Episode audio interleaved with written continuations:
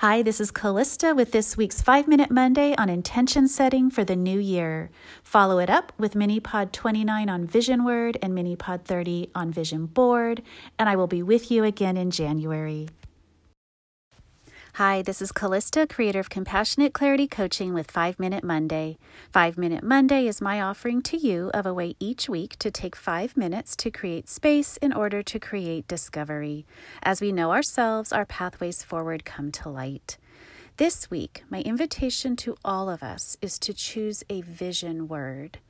I am considering now the onset of 2020 which I just love because of what it conveys in terms of 2020 vision, clarity of vision for the new year. And of course, as January approaches, people tend to pick, you know, New Year's resolutions, New Year's goals. And I like to put a little bit of a twist on that. I like to go just a little bit broader and deeper and intuitive and and in down into the self. Not that any of those that level of goal setting is wrong. It's fine. It's beneficial. But this is just a little bit different. So please what i'd like to ask you all to do for me this week is to roll around in the back of your mind coming up with a word that would convey, or a phrase, but if you could boil it down into a word, that would be ideal. Pick one for me, please, that would convey what you would hope that this next year would entail for you, would encompass for you, would be a growth area for you that would be reflected in uh, personal relationships that would be reflected in professional relationships or perhaps um, you know you own your own business perhaps it would be reflected there. And you know it can be it it, it doesn't it can be a broad word that to which really you understand what you mean by that word. So don't please don't limit yourself by too much specificity.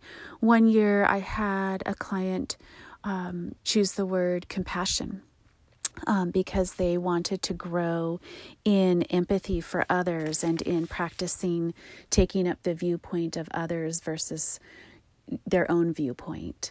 Um, one year I had someone choose the word light because they wanted to to be to choose to look through eyes of light and hope and truth and vision and in the possibility of what could be or what is versus um, you know versus looking versus looking sort of down or into the what's not working and, and not into possibility and, in, and into discouragement. So the word light helped them to focus and remember the position of that they want it to hold for the coming year.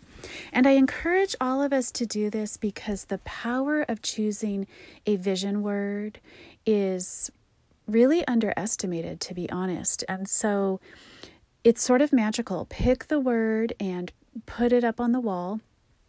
Put it somewhere where you can see it and a lot of people that I work with, they'll put it in their closets because it's really private. So they want to see it, but they don't need the whole world to see it. It's it's for their process. But spend some time with this for me. So please be, be open minded to this and let it roll around because then you put that word up on the wall and then you leave it be. You think about it, you work on it to some degree, but there's also this subconscious, unconscious work that goes on once you set that intention and it is up on the wall, you will and you you work on it but you don't stress out over it.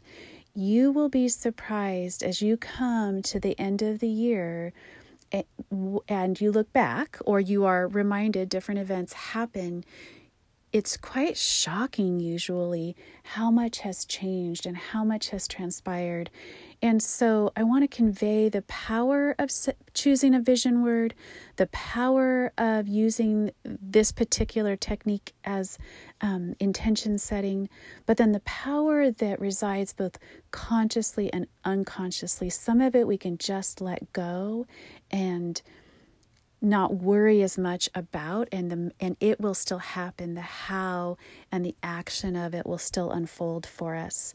So tap into this for me this week. Think about it. Let it roll around. If it takes you a couple of weeks to come up with this word that's okay.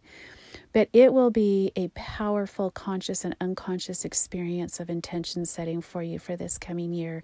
And so i encourage you to use it as a practice as always, with our five minute Mondays, to create space and discovery within yourself. Thank you so much for listening. I hope this week this practice might resonate for you, creating new space for discovery. Until next time, may you be well. Further information about me or my coaching practice can be found at compassionateclaritycoaching.com.